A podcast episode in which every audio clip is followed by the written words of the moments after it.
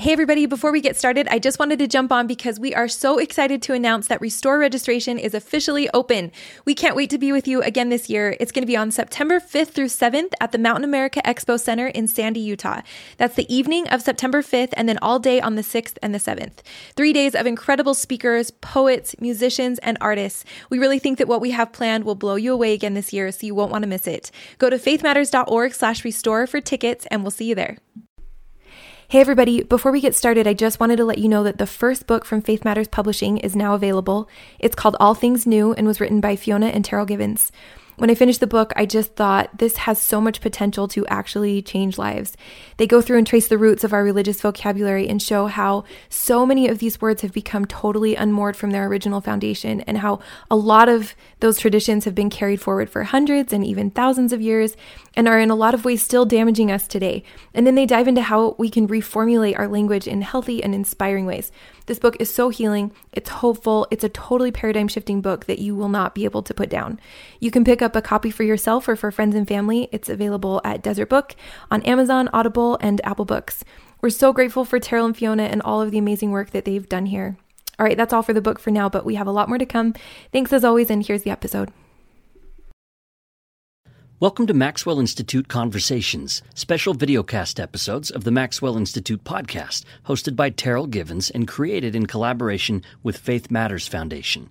You can watch this episode in your podcast app, or if you're on the run, listen to the audio version.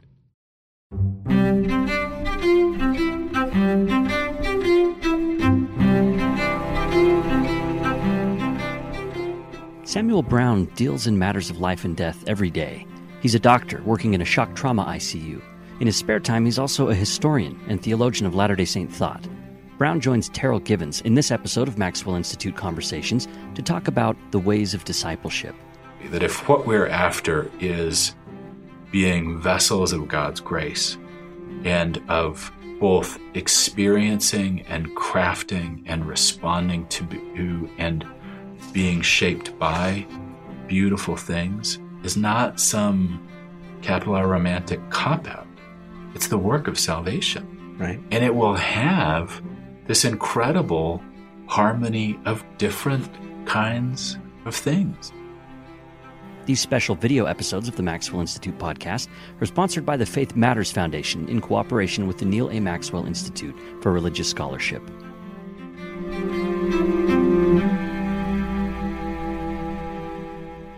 Hello, and welcome to Conversations with Terryl Givens, a videocast sponsored by the Faith Matters Foundation. And our guest today is Sam Brown, an epidemiologist, a historian, uh, a writer, author, and what else would go in your obituary, Sam? Oh, obituaries scare me. Uh, I the the one thing I hate about funerals, other than the sadness at the passage, is the sense of utter inadequacy I feel compared to the eulogies of these fine people. So uh, the the obit and the eulogy just makes me feel well, like a total schlub. well, give us give us three things that you expect would appear in your obituary. So, what I want in my obituary more no, than is, anything. This is what probably would appear. But go ahead. Well, what I want the most in my obituary is that he died defending his family from a grizzly bear attack with his bare hands. That's what I want. Okay. That's what I want for my obituary. La- lacking that nice touch. Uh, I got else? no. What, I got no idea. Well, what I mean, what, uh, pictures, pictures of pictures of the people I love and who love me. I but, would but, want in my obituary. But professionally, what would you be remembered? For? Oh, professionally. Um I run a center called the Center for Humanizing Critical Care at Intermountain Medical Center that is trying to reboot the way we as clinicians accompany people through the frightening experience of a life threatening illness. And we're working hard to fix what seems to me to be a deeply wounded system that dehumanizes all of the participants, clinicians and patients and families. And I've been working hard at it, but culture change is tricky and sometimes you you feel like you are a crazy prophet eating grasshoppers and ignored by the bustle of the main system. But professionally, I think um, I would like to be known as a, a figure who forced us to reconsider how we deliver intensive care during a life threatening illness. Now, you wrote a book some years ago, In Heaven as It Is on Earth. Yeah. Uh, the rest of the title is uh, it's on the Mormon culture of death. Joseph Smith was in it. Something about conquest. so, so to what extent did your interest in death and dying um, inform that book as influenced by your professional work, or was it vice versa? Uh, the, that book started for two interesting reasons that moved in parallel. One was I'd finally become a doctor. I was finally actually treating patients and making decisions. I wasn't just a med student. And I was seeing some death and feeling like I was involved in that process in a very emotionally fraught and morally fraught way, wanting to make sure that I always did precisely the right thing medically, and then feeling always a touch of sadness, not just sadness like John Donne talks about in that beautiful poem, but sadness that maybe I was somehow complicit through my failings as a person. That's what I think people don't realize about doctors and the notion of malpractice that that doctors are in general relentless self-critics and are always worrying and wondering that they've done something wrong. So I was having that initiation, that experience of feeling like people's physical lives were resting in my hands at the same time that I was talking to my wife, who's the actual scholar in the family in the human humanities, and someone we hope to have. Oh yeah, on our podcast. Yeah, yeah, she's great. She's great, Kate Holbrook. So I was talking to her, and I'd become. I think all good-hearted young people interested in religion have a moment of being sort of in love with Mircea Eliade and his evocation of this religious human being and of the sense of the relationship that we share to a time of origins. So I'd been reading a ton of Mircea Eliade. I'd been thinking a lot about time of origins and how it played in Mormonism, and realized my very first paper in Mormon studies was this semi quantitative comparison of rhetorical changes in temple dedication prayers. And I this was back when I was doing bioinformatics and writing computer code and I wrote code that would analyze the different prayers that I had downloaded into the system. And I noticed strikingly that the very earliest temple dedication prayers invoked sacred ancestors and the time of origins and they would specify each individual angelic prophetic figure that had been relevant to that temple. And over time, it tended to focus in on really ultimately the figure of Moroni, who comes as a statue to adorn the tops of the temples. And I was thinking intellectually about the ways that an Eliadan view might apply to Mormonism. So I'm dealing with life and death and the possibility that we're gone professionally and avocationally, I'm thinking about the very distinctive angelology of early Mormonism. Our angels aren't like regular angels, to wit, they're dead people.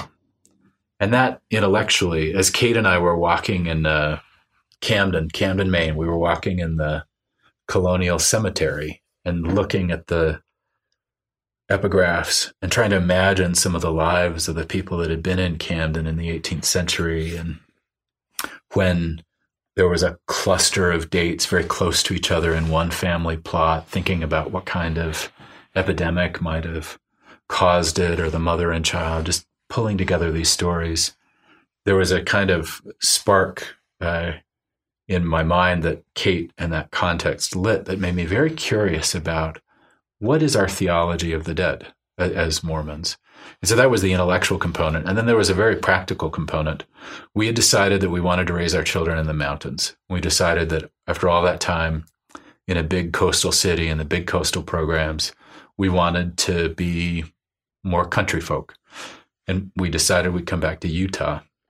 And in my mind, in retrospect now, I see it as just sheer arrogance. But at the time, I thought, if we move to Utah, am I going to have to become inactive to survive? Because I'd always I'd I'd been an atheist until 18, and then I'd moved I think within three weeks of becoming a believer, I had left rural Utah and moved to Boston to start at Harvard College. And so my whole, you know, 15 years of my belief as a person committed to God and committed to the life of the mind had all only been available or real in the Boston academic liberal ward environment. Right. And so in my mind, moving to Utah means I'm going to have to become an active. And I decided become well, inactive. Inactive. Yeah, I'd have to become inactive.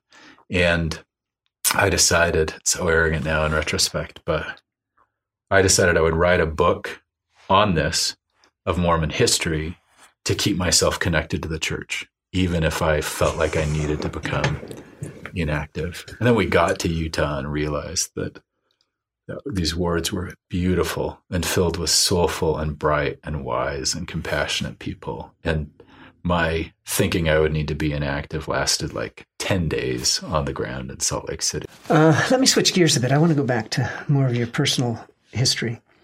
Um, I like to start with a part of a poem that that uh, Wordsworth once wrote, in which he said, "There are in our existence spots of time." Uh, and then he went on to say that there are these moments that that shape us, that transform us, that are both a reservoir of of, of inspiration, but also that explain how we got to be who we are.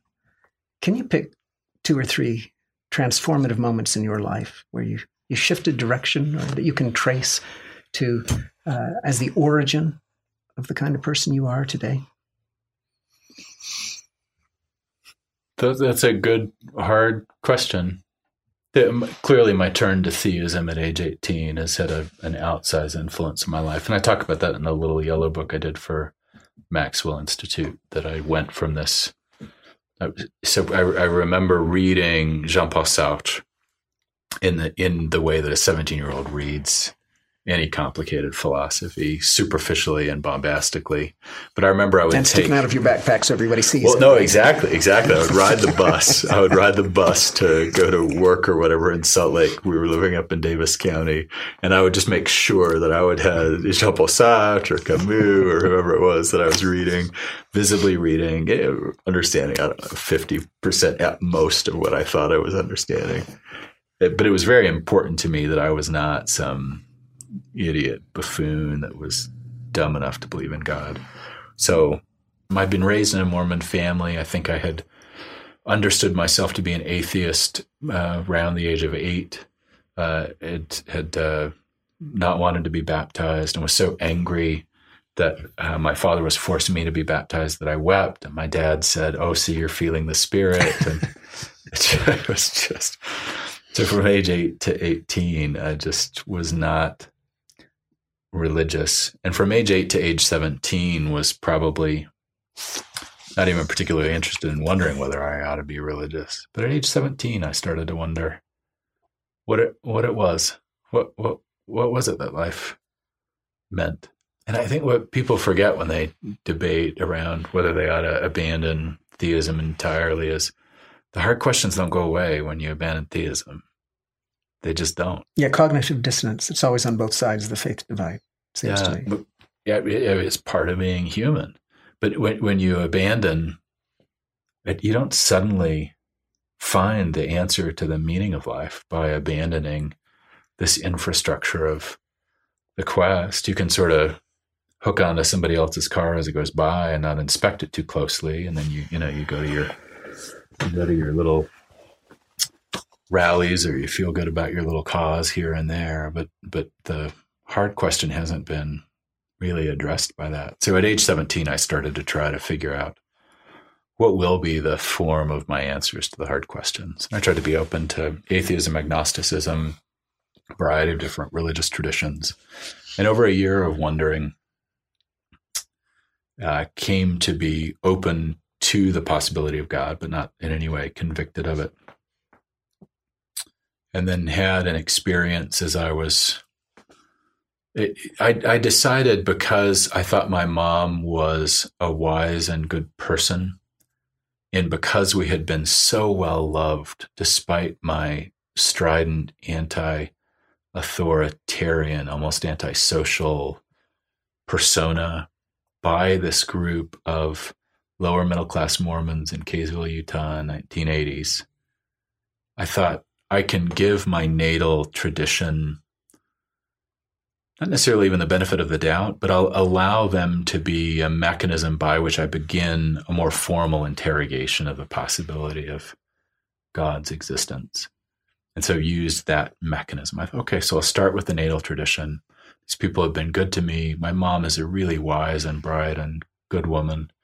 And let me just ponder it through. And it was in that context of allowing this natal tradition to be a mechanism for my interrogation of the possibility of God that I had what was one of the very few transcendent experiences of my life. Transcendent makes transcendence makes good intuitive sense to me now, but it's not something experientially particularly available to me. Just a few episodes that I think probably are rather like what Wordsworth and other the romantics were trying to describe in their poetry and their philosophy and that that left me quite convinced and convicted of the reality of God. This in, encounter with Him one fall morning in 1990. Let me let me ask you at this point, because those kinds of what we often call conversion experiences, conversion yeah. episodes, they can have two kinds of value in our life, right? Wordsworth referred to spots of time as having these two functions that they he says that they can provide a renovating virtue. In other words, in moments of weakness or apathy, we turn back and we're kind of infused with vigor when we relive okay. that moment. So it can be that kind of anchor. Yeah. Or it can also represent a kind of portal through which you passed that introduced you to a new way of experiencing reality. I mean, did it do both of those things for you? I no longer have access to the virtue and that old sense of power of that experience. It's not something that I return to and it refills my uh, cup. So I think that it, what I don't, I probably don't mention in the book, I can't remember because not every detail is all that relevant in a short trade book. But you know, I I I remained a theist, but became deeply skeptical of Mormonism within nine months of the conversion experience. And it took a couple, three years of sorting and wondering and pondering to figure out where exactly I sat in the broader camp of theism. And in that exploration, I think there was that sense of virtuous power that came from that event. When I struggled very hard to know whether I should leave the MTC or head into the mission field when a month later I had to struggle to decide do I resign from the mission and go to the Peace Corps for a year or do I stay on the mission? As I was agonizing over these hard questions for me, I knew that God lived. I knew it. And I knew that He would make sure that I didn't too terribly destroy my life because of that experience you because had of before. that experience because of that experience. But you know, but but now it's more that the world looks different.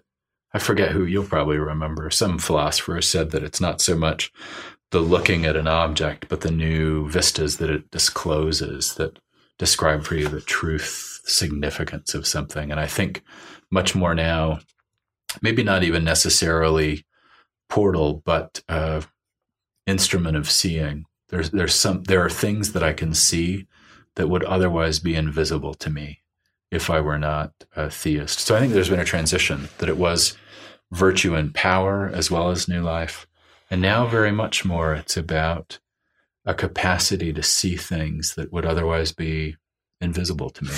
Uh, that gives me a nice segue into uh, a question that I have. I've you also wrote this book, First Principles and Ordinances, which is a, very beautiful kind of meditation on the first principles and ordinances through the, the lens or the prism of the temple. Yeah. Um, and so I've so I've picked out a few phrases from your fine book on first principles and ordinances that I wanted to uh, pursue a bit further, prompted by your own account of your pivotal spiritual episode as a young person. You wrote, All of us will at times be tempted to see God as a set of facts or doctrines rather than as a living being. Uh, can, can, we can we talk about this idea a little yeah. bit because it seems that Mormonism, faith in Mormonism, seems to me to operate in ways that are fairly distinctive. Um, Mormons seldom stand up in testimony meeting and affirm a kind of Alma or Paul like conversion experience where they found Christ. Yeah, like the Puritans. I mean, the original like the Puritan Puritans. testimonies. That's what they were for. That's right. And Oliver Cowdery talked about imitating the Puritan model very specifically. It's clear that that's what he had in mind early on in church Right. worship services. They, Right. didn't, they didn't really go that route. Yeah, Instead, what we have are a series of assent, of assents to intellectual propositions. although note Right. it, when people complain about testimonies, they complain about them as travelogues. So they keep trying to corral the parishioners into doing an assent testimony narrative. But if you listen to people's testimonies when they're not being corralled, they're wide ranging, sprawling stories that I think ultimately, in a kind of circumlocuting way, are about God's divine presence. But th- there, there's that feedback. Stop telling us stories about your life. Right, Start right, testifying to X, Y, or Z, which Right. forces back into that. Okay, well, that's an interesting mode. point. So the problem is if we do try to comply to it, conform to a template, the template is often just a set of intellectual claims. This happened in 1820. The Book Right. of Mormon is historical. These things are factually true, Right. um, which seems to be what you're lamenting here that, that we mis- mistake this set of facts or doctrines for the experience of God Himself. Wasn't that it? My memory is Thomas Shepard, the big Puritan Yes. minister in Cambridge, then Newtown, has this whole sequence where he says, I get the facts, but they don't transform my heart. And please, God, allow them to transform my heart. Yeah. And I think there's a heuristic convenience to the assent. It's, it's a way of saying, hey, I'm here, I'm with you, we'll get through this together. That, that's what the assent does.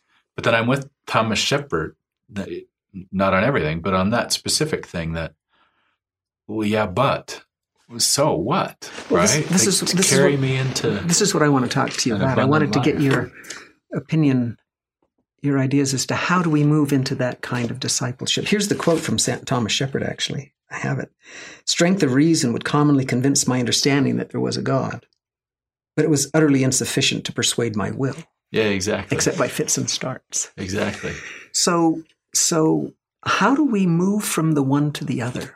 Where do you find the the catalyst? I mean, you And how is it not a retreat?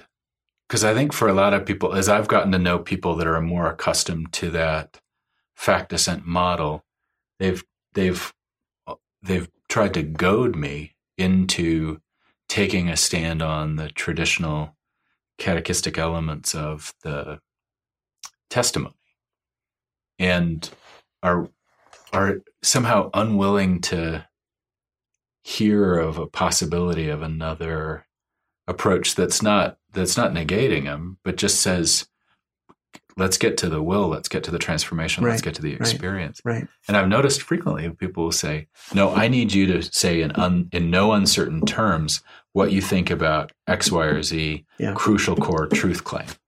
Come on sam. Don't be coy. Say it now. Say it publicly. Make it happen. Or you're full of crap.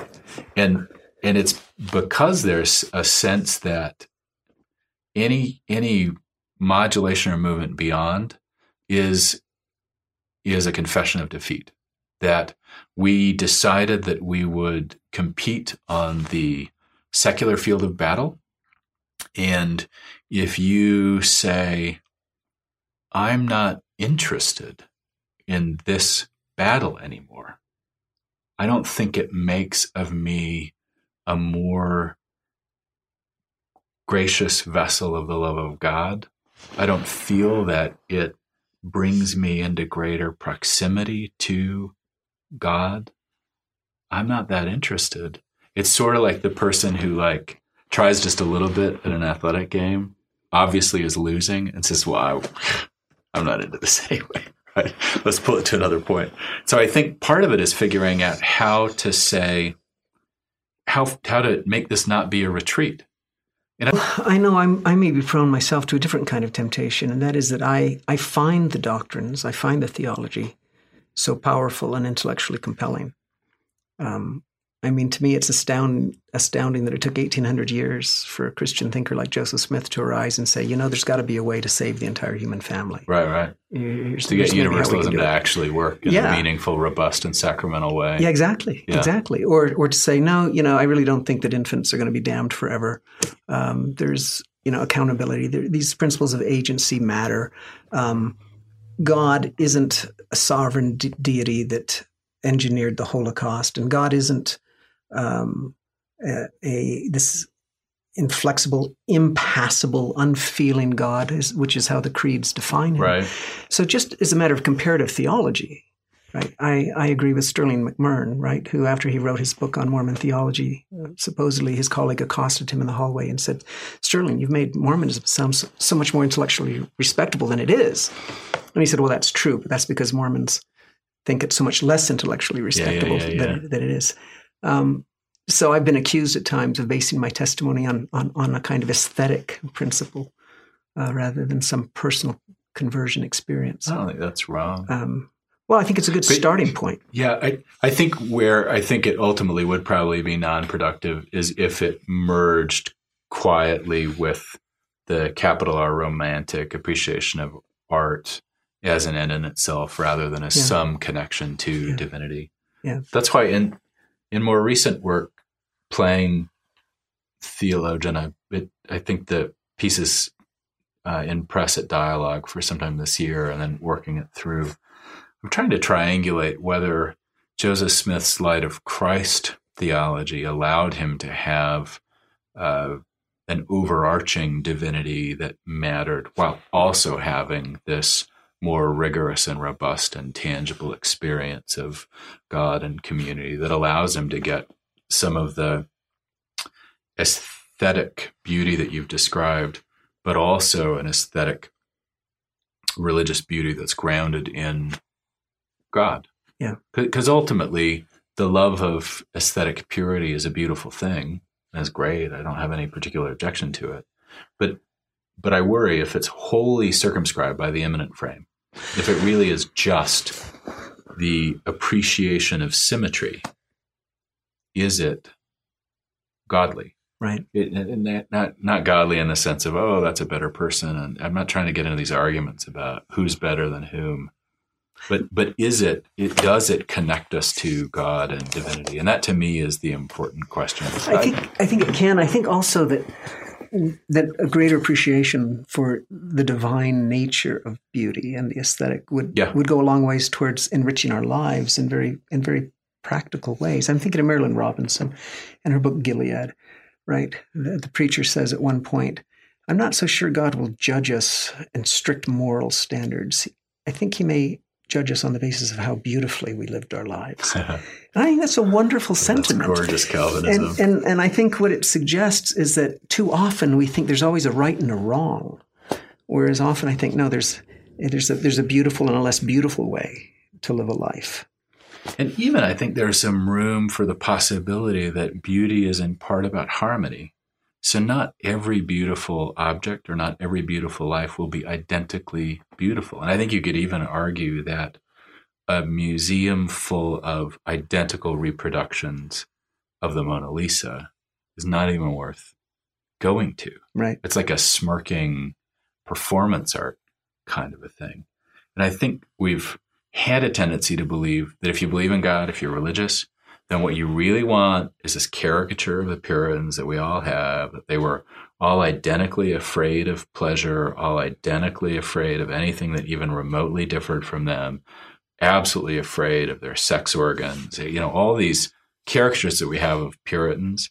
We assume that if you're godly, and even if you're talking about beauty as a connection to the godly, that what we mean is everything looks exactly the same, which is bullshit. Right. It's just it's it's not even true of the Puritans, let alone true of what ought to be true of us. And I think maybe having that that accessibility, that if what we're after is being vessels of God's grace and of both experiencing and crafting and responding to and being shaped by beautiful things is not some capital R romantic cop out.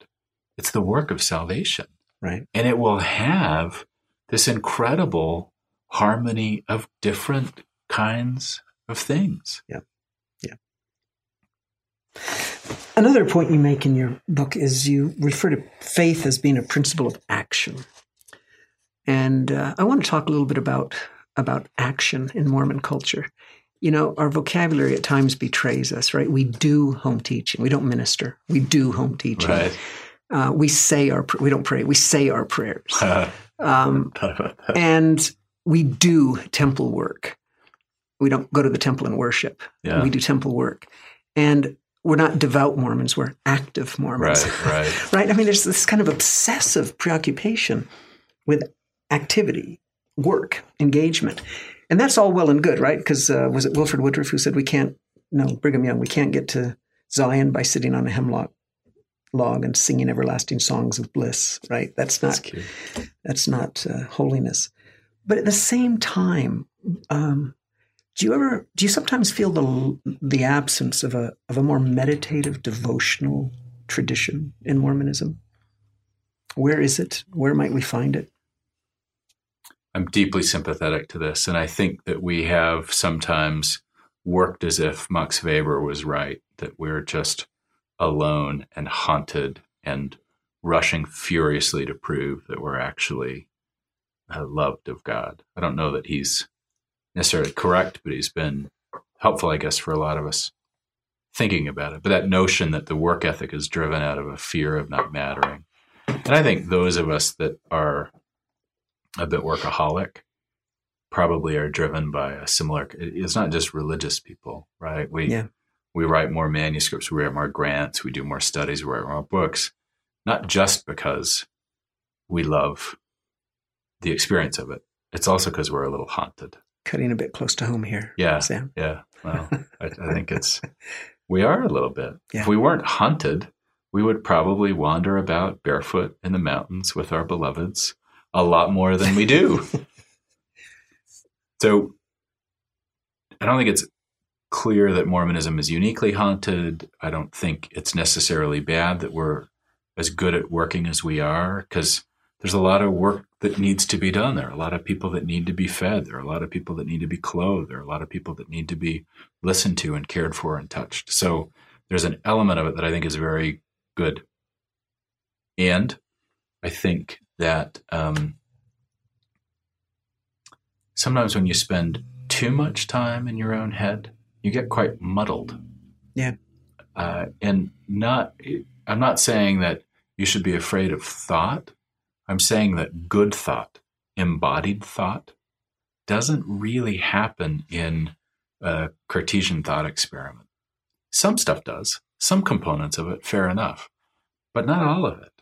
And my worry is that counterposing a that the risk of describing a more philosophical, meditative, contemplative Mormon as a as an important corrective is the risk that some people may interpret that as a call to more Cartesianism, which I don't think Explain what you mean by that. Oh, I, and I confess that I'm uh, indebted uh, heavily to Charles Taylor's characterization of it. But this notion that um, the only true thoughts thought are those that are disembodied and stripped of emotion, and not just the emotion of anger or fear, but the broad array of emotions. So that the Cartesian project, as it comes to unfold, is the stripping away, a deep reductionism not just methodological reductionism, where you try to take a complex biological phenomenon, reduce it into simpler parts, and then do hypothesis driven experiments along a particular sliver of the overall problem, but reductionism in the sense of what it's possible to imagine thinking being is thinking only what's done in an utterly disembodied, utterly apathetic way, apathetic in the sense separated from the emotions. And, and I think Taylor makes a pretty persuasive argument that that's that's crap. That's not actually true. There's a role for it. There's absolutely a role for it, but it's it, it ought not to be understood as anything more than a heuristic for some certain kinds of problems. So the one fear I have if we argue too strongly that we're not intellectually rigorous enough or not philosophical enough is that we can end up with this sort of Cartesian falling Now, in terms of meditation contemplation that is gently mystical, I'm not talking about like where you put your crystals or what kind of incense you burn at your essential oils or whatever. I'm talking about this possibility that certain modes of conscious experience can be closer to, more proximate to God than others. Prayer, uh, fasting, um, aesthetic experiences, prayer and fasting in the woods, or prayer and fasting in the setting of beautiful music. I think there is a role for those. And I think we could stand to have a little bit more of that. But there is always the risk that you end up then just wandering off in your yoga pants, never to be heard from again. Well, that's true. Serving the squirrels in the forest. Yeah, but, but not religion. you know not not actually helping people. Yeah. And the one place that I've seen us do it, and I don't know whether it's still true or whether it was even true when I observed it, was historically, at least in my experience, the celestial room of the temple. You were told you've done your temp your temple work, you know, you've done your endowment, but then you get to the celestial room, and in the celestial room, you're supposed to leave yourself open to revelation. And I remember as a young believer, 18, 19, first going through the temple, that I loved. Uh, I at first did not love the liturgy of the temple. I didn't love the rituals uh, at first. I've come to really love them quite a bit, but at first I found them very disorienting and strange. But what I did love was the celestial room. I loved the sense that you've been welcomed into the presence of God and you are there to bask in his glory. Yeah. And I've noticed that a reasonable number of Latter day Saints do pause in the celestial room. And I wonder whether that could be a kind of a model for a that's, more that's, that's, that's, meditative Mormonism. That's lovely. And I think that that, I, I, hope that that is a representation of what I have found as my own kind of reconciliation of this tension. Because, you know, we tend to dichotomize, you know, you, the, you have the Mary or you have the Martha tradition, you have the contemplative or you have the active. Right. And, and, and I think a real insight that was helpful to me was reading Proverbs, um, 16th chapter. So commit thy works unto the Lord, and thy thoughts shall be established. Mm. So there's this sense that the one should blend into the yeah, other, yeah, yeah. that its right action becomes holiness. That's a very cognitive science kind of and, spin, uh, isn't it? And uh, so Nothing in the temple, you go sun. through all of the steps and processes and procedures, and you obey all the laws, and then you enter into that that moment of contemplation and reverential appreciation. And it's a direct indictment of this Cartesianism. Yeah. It's a notion that thinking involves bodies. Yeah. Thinking involves patterns of experience and behaviors. Yeah. And I, have I've wondered again. This just following Charles Taylor, I confess, but I've wondered whether more of a call to embodied thought and embodied worship is a useful model for it, because uh, I think they both. Well, this is one thing I love about the Mormon conception of God that we see in the Book of Moses. That you know, Mormons don't use the word omniscience very much, right? Mm-hmm. And and I'm glad we don't because it seems to suggest a, an unembodied, non-perspectival, right, simultaneous right. apprehension of reality.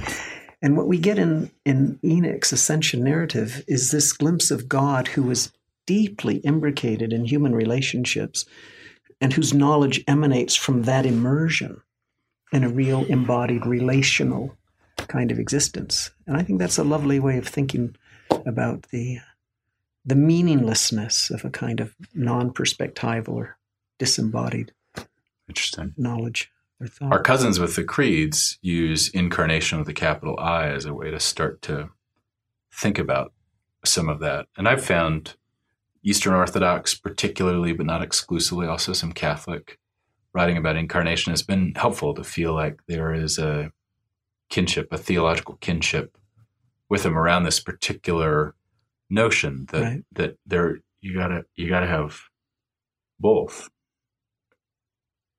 And and without both you have nothing.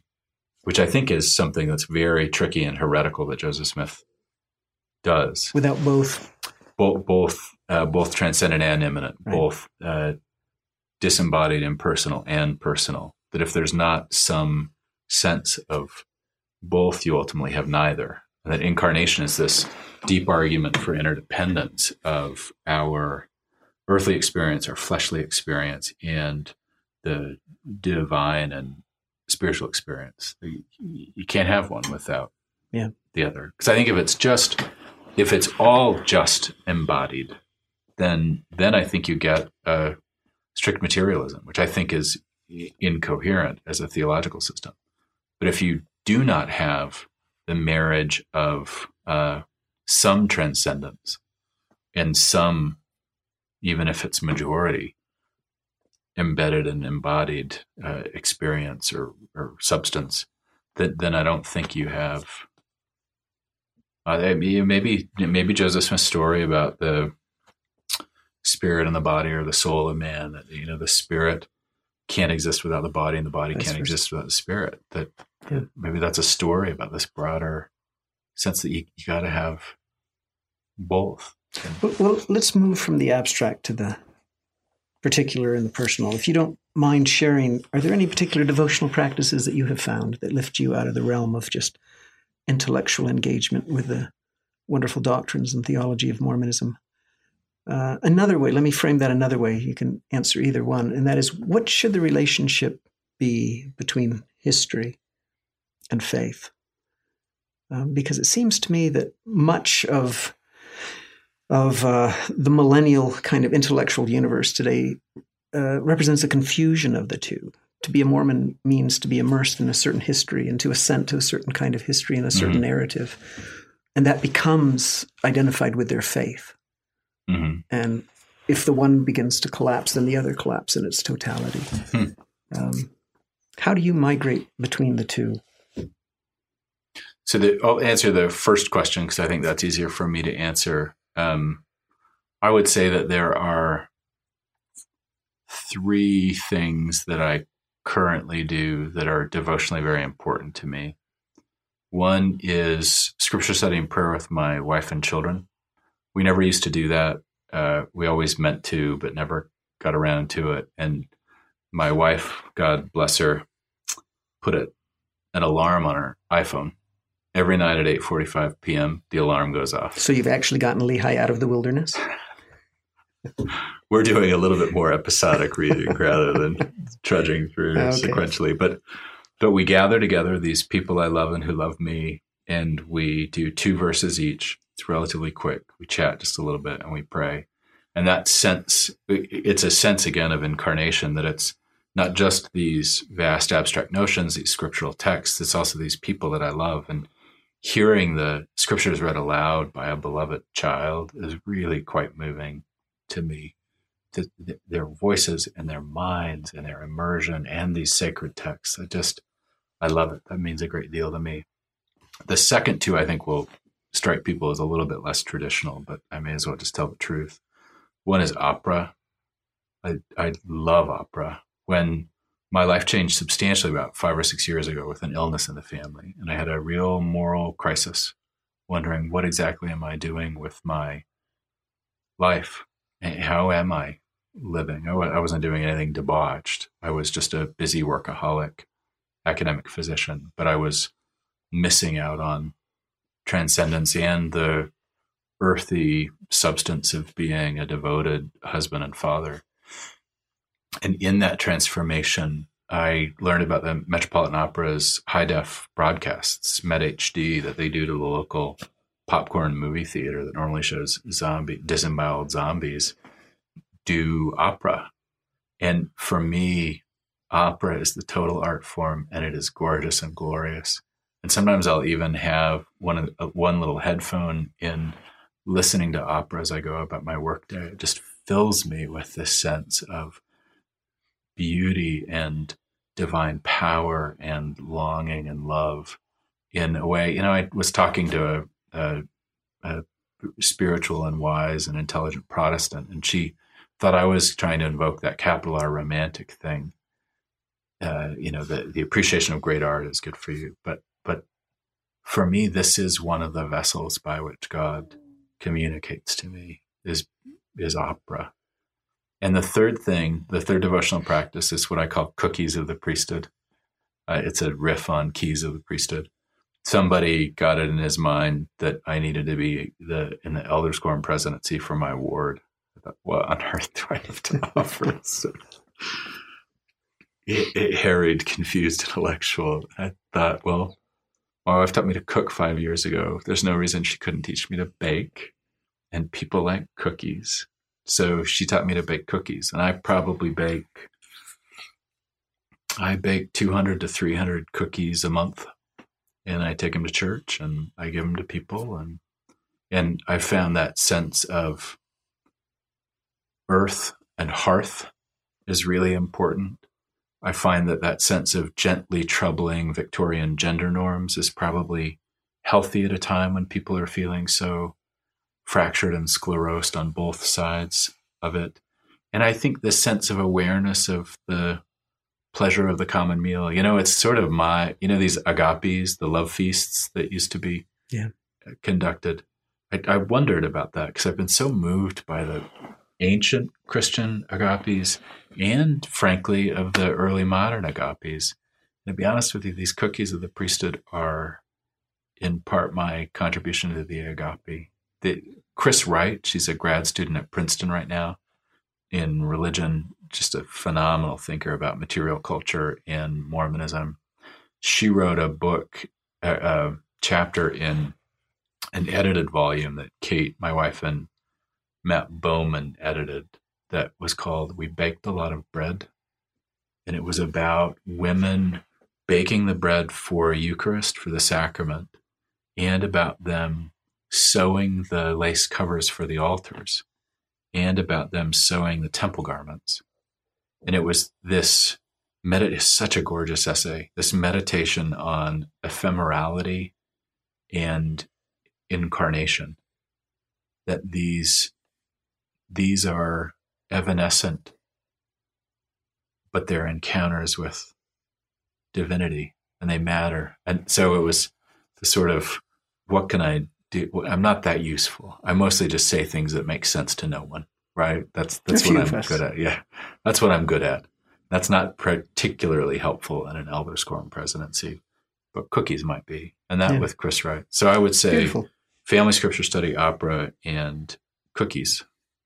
What about you? What are your um, devotional practices? Well, I um, I remember one time I was here on campus at a uh, sacred space conference, and we had a break in the proceedings. There were two Jewish scholars, an Islamic scholar, and a few Protestants, and myself. And during the break, I was walking across campus and I saw the one member who was a, an Orthodox Jewish scholar. And I approached him because I wanted to engage him in conversation. And I noticed that he was in the midst of prayers. And this was like at two o'clock in the afternoon. Huh. And so I, I, I, backed away. But I, I remember being struck by the the intensity uh, and what seemed to me the the beauty of of his devotional moment. It was kind of a remote area of campus; not many people were likely to encounter him there. Um, and I and I thought, you know, I wanted I wanted to replicate something like that hmm. in my own life. So I have found that every morning, if I try to find time for a psalm and uh, a sacred hymn, and then a reading and will you sing it or do you read mm, the psalm? I, sing it? Do I, you use like Isaac no, the Watts, I, the old Watts? No, I don't. I, I read the psalm, but I okay. but I have a, a hymn. Uh, okay. And then I have a devotional reading that comes from a list of my huh. preferred kind of devotional authors. Like whose psalter do you use? I don't use the psalter. I just use the the Book of Psalms. Good old fashioned King James. Yeah. Interesting. Let me end with three questions. Um, first, what do you think? What do you think Mormons do really well, or Mormonism does really well?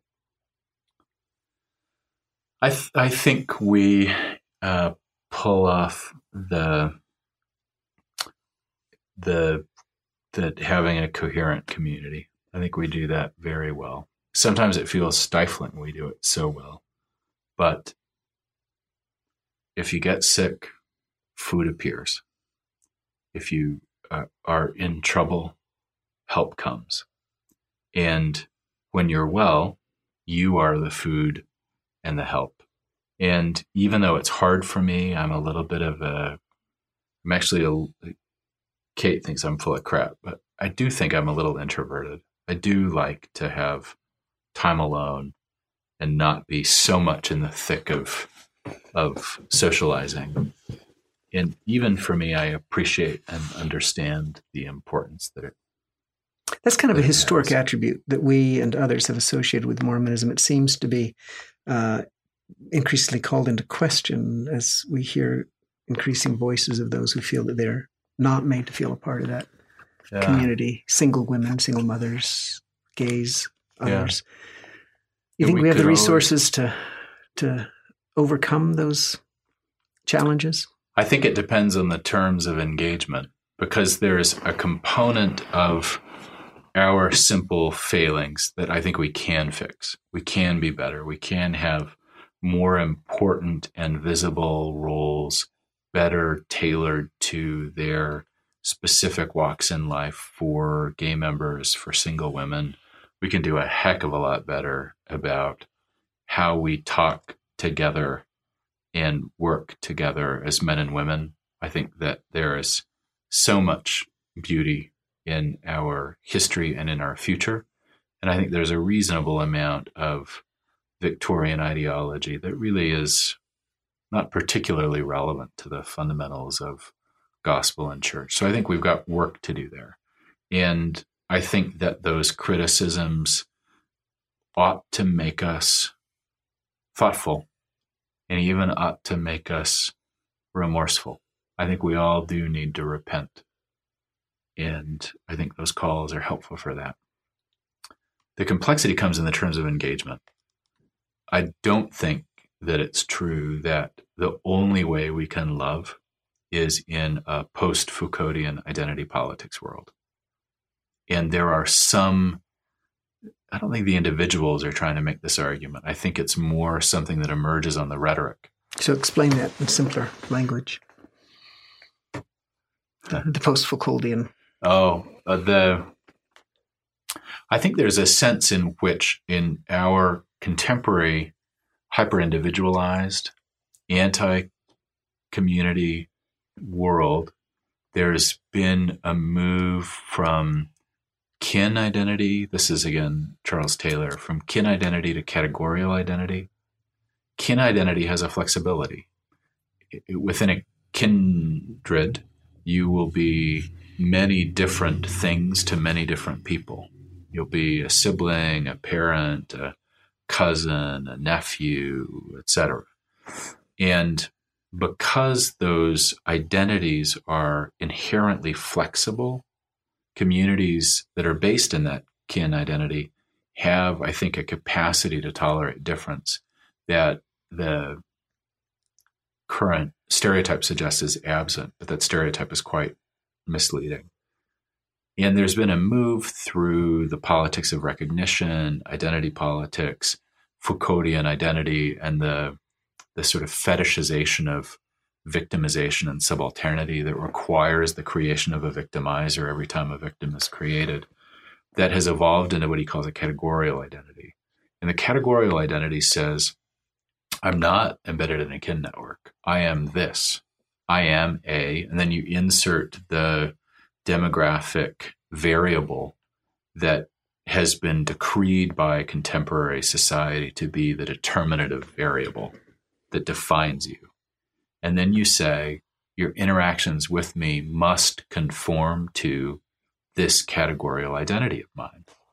And that locks people in. People think that it creates this great flexibility, but it locks people in. And I watch, I watch these, uh, these nascent communities around particular identities and watch them fracture very quickly because all that unites is this one strict definition of what it means to be a gay man or what it means to be a lesbian or what it means to be an intellectual or what it means to be uh, an agnostic or whatever precise category we are using to describe the other that capital O other the subaltern using this Foucauldian idea of the of the oppressed individual this whole notion that every encounter we have is itself an expression of a power structure that needs to be deconstructed as a victimizer, victimized.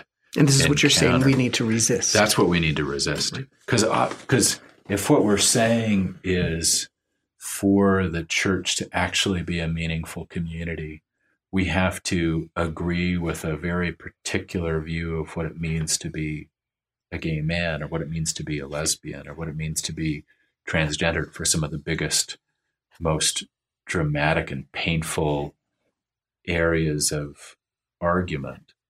I don't think we're going to get very far. It's going to be hard. There's been a huge change in what it means to have a sexual identity and, and what sexual identity means even having one. That things are very different than they were 50 years ago. right. We're going to have to find a way that emphasizes community and embodiment and kin rather than categorical identity in a way. I like that. Kin rather than category. But I, I think it's hard. I think we need to be patient with each other and we need to acknowledge that some really good people are homophobic and some really good people are gay. Yeah. And we've got to find a way to see the goodness in these people as we find our way through what matters most. Right. Our becoming vessels for the love of God to each other. Terrific. Thank you. Our guest today has been Sam Brown, an accomplished intellectual historian who wrote a terrific book on In Heaven as It Is on Earth, and who also is the author of First Principles and Ordinances. Uh, Sam, I greatly admire and appreciate your contributions intellectually as, as well as spiritually to the kingdom. Thank you for being my Likewise, guest. Likewise, Terryl. Thanks. Thank you.